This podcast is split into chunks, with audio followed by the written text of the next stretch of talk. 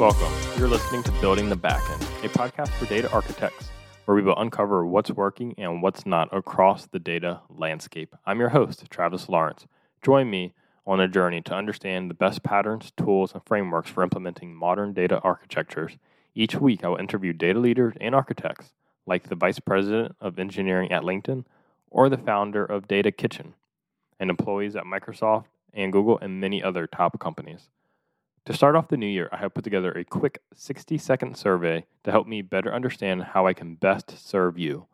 Go to buildingthebackend.com slash survey to complete it. And if you do, your next coffee is on me, aka I will email you a Starbucks gift card. If you're hearing this message, then the survey is still live, so act fast and help me improve the podcast. Without further ado, let's jump into today's episode. In today's episode, we will speak with Susan Walsh and learn why organizations struggle with creating and maintaining high quality and the steps she takes to resolve data issues. Susan has nearly a decade of experience fixing your data and founded the Classification Guru. Susan is a specialist in data classification and data cleansing. She is passionate about helping you find the value in cleaning your dirty data and raises awareness of the consequences of ignoring issues through her blog, webinars, and speaking engagements. Welcome, Susan. Hi, thank you. Hello from the Data Den. So let's jump into it. What does data quality mean to you? So for me, it's about accuracy.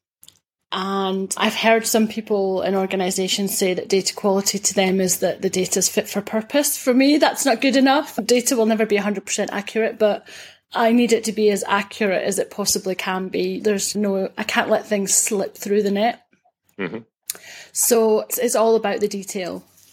Absolutely. How do organizations know if they have poor quality data? What are some key indicators they can be on the lookout for? Yeah, so I think most of them, it's a common knowledge that there's a problem, but they don't really want to admit it or look into it. The only reason that it suddenly becomes a really big issue is when something's gone wrong.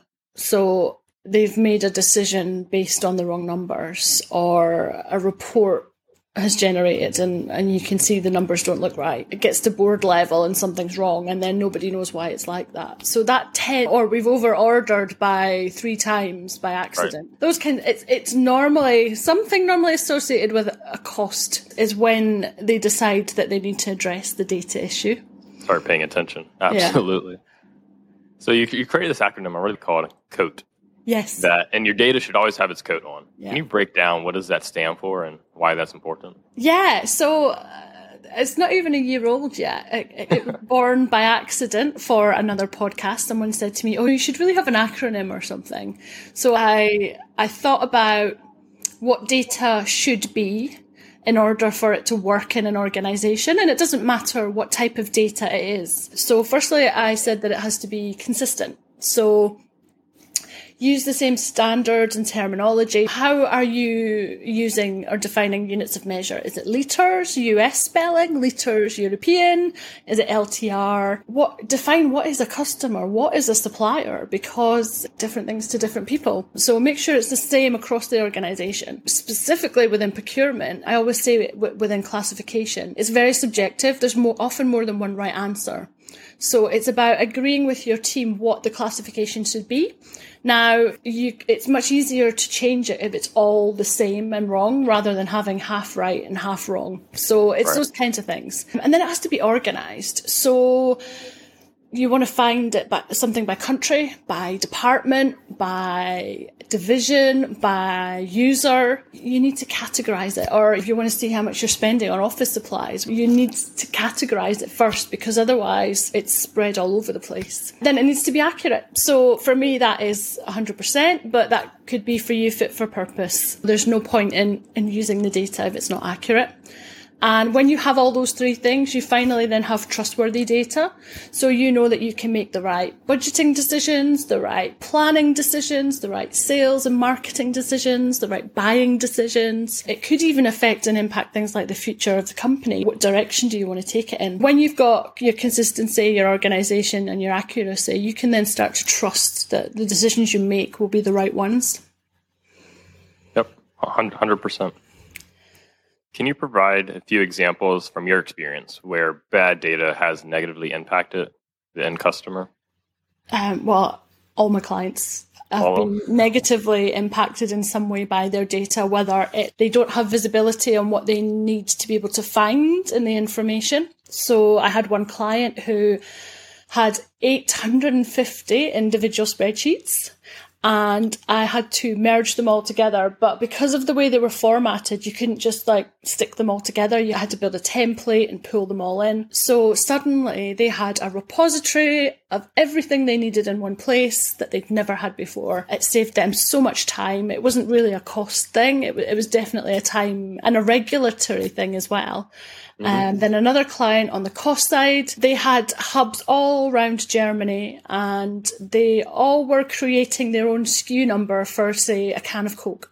So instead of having one can of Coke and one S K U, you had one can of Coke and five hundred S K Us. That meant that there was no visibility on what was going on within each of these hubs. So when mm-hmm. I rationalized that and combined it all together, they could suddenly start to see that actually some of these hubs were not buying from the contracted supplier. They were buying from their friends down the road at twice the price. Saved them a lot of money. Another client, they were getting their data, spend data three months after the fact. January's data would come in April. Now I've classified it, showed them how to re- refresh it themselves. They can now get that data at the end of February. So they pretty much have as as close to immediate insights as they possibly can. It means they right. can start to do cost negotiations with their suppliers, supplier rationalization. They can check for spend that is going out that shouldn't be, perhaps. So there are so many different examples. But yeah, time and cost are the big ones. Absolutely. Uh, which Why cause do you think- big problems. Oh, yeah. Why do you think so many organizations struggle to get to that sort of centralized source of truth, that clean data in the first place? Because they don't value data. So yeah. I quite often say data is an investment. It's not a cost. They will happily spend millions or tens of millions on some new software, but they won't spend the fifty, one hundred K to cleanse the data before they put it into the software. So it goes into the software, and then the software doesn't work, and everyone complains about it, and nobody uses it because it doesn't work. And then it's the software's problem. But actually, it's not. It's the data problem. You just didn't right. fix it first. So that would I would say that's the biggest thing. Yeah, no, absolutely agree.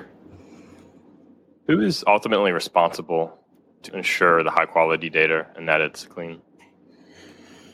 So I think that really you need different data owners for different departments, because you are looking at it through a different lens. Finance and procurement data is it's the same data, but they look at it with very different perspectives. If a finance person tries to look at procurement data, they'll say it's wrong, but actually it's right, and vice versa. So you really need kind of owners within each function that maybe report into one overarching data person that is responsible for everything. It's almost having like a governance committee. Yeah, I think there's so much that is bundled under the data banner, but actually right. there's so many different aspects to data. to to some people, when I say I work in data, they're like, "Oh, can you fix my computer?" And it's no, it's not that kind of data. So yeah, it's it's open to interpretation. Mm-hmm. Absolutely. What are some common blind spots the organizations face once they do start going on this journey to fix and clean their dirty data? So it's, it's things like, that can't, that can't be wrong. That can't be wrong. It is wrong. No, it is. Honestly, I promise it's wrong. Or, but we fixed it a year ago, and so it should be right. Actually, if you've not maintained your data, then it's not going to be right, because people can delete things by accident. They can overwrite things. Mm-hmm. They might have their own uh, opinion of what should be in that field. So there are a number of different reasons, but if they're not in tune with their data and checking it on a regular basis, pretty detached from it. Yep. So it, it doesn't help the situation. Are there particular data issues you come across that are more difficult to fix than others after that bad data has come through? I think the the biggest problems are where you don't know where the source of the data has come from. If you can't trace it back to the source, then you can't really trust or rely that it's right. You don't know how someone or something has come to the decision that it's this. In fact, I was just having a conversation yesterday. A client said, we have one system and it's a feeder system for all these other systems, but we it doesn't pull everything through, it only pulls some of it through. And I said, you know, get the data from the original sources because you don't know what you're missing. And they're like, no, we just use this one. So, yeah. Yeah, having that black box definitely makes it a little unnerving. Like, yeah. You have to trust that. Yeah. And not only do you have to know where the source of truth is, but you got to have that context too. Oh. A big one that I run into is when you're dealing with timestamps across different source systems. What time zone is it in? Yeah. A lot of times they can't tell you, and if you're trying to have one central one and agree upon that, can be very difficult. It's yeah, and, and actually I work a lot with currencies as well. Yeah. Now it's the main kind of currency across the globe tends to be U S D. Sometimes it's G B P or euros, but yeah, I think U S D is the standard. But yeah, all those little things that weren't a problem before we were all digitally connected are suddenly like right. big problems. Yeah, and sometimes again you don't know the source of the data. You don't know what the real date is. What are some of the most interesting, unexpected, or challenging lessons that you have learned while fixing dirty data?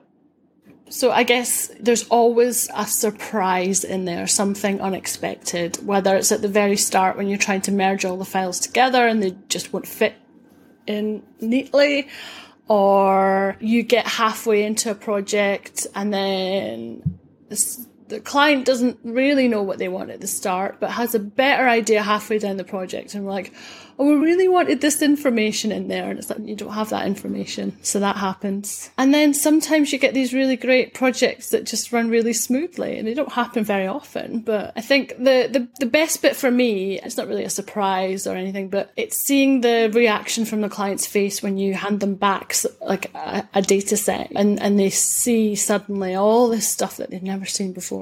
It's so rewarding. Oh, absolutely. Yeah. So it sounds like what makes successful engagements more successful than others is having that clear line, that clear lineage to the source of truth with context and access to all the data and kind of understanding yeah. and buy-in and support from the business. Communication. So regular meetings with clients. The thing that I always say is really important is don't just look at fixing the problem that you have right now, but think about what you want in the future as well. So if, if I'm classifying data, right, at the moment, I can't give you much detail because it's not there.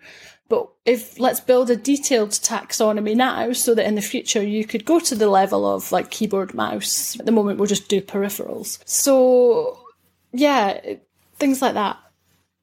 Absolutely. What are the top technologies you have seen to support improving data quality?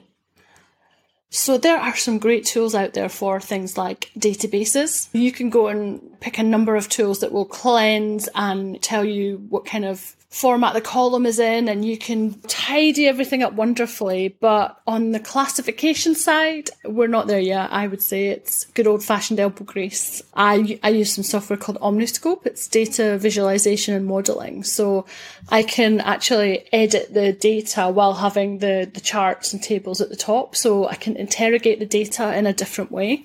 So it's not quite automated, but it really right. helps to get a much better level of accuracy and efficiency when you're working with the data. Sure. How is A I changing the data quality landscape, or what do you predict will come out of that?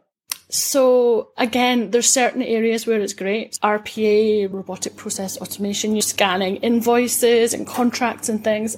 Amazing, saving so much time, much more accurate than a human. On the data cleansing side, it helps, but you still need that human eye to go through and sweep up. And I think that will be here for a long time. In fact, I don't think it will ever necessarily disappear. I think it will reduce in the amount of time that humans will be involved. Ultimately. Someone was saying just the other day, you know, if you've got printer in the description, is that printer hardware or is that printer a person? Mm. That's a profession. Yeah, it takes a lot to train the A I, and we're just not quite there yet.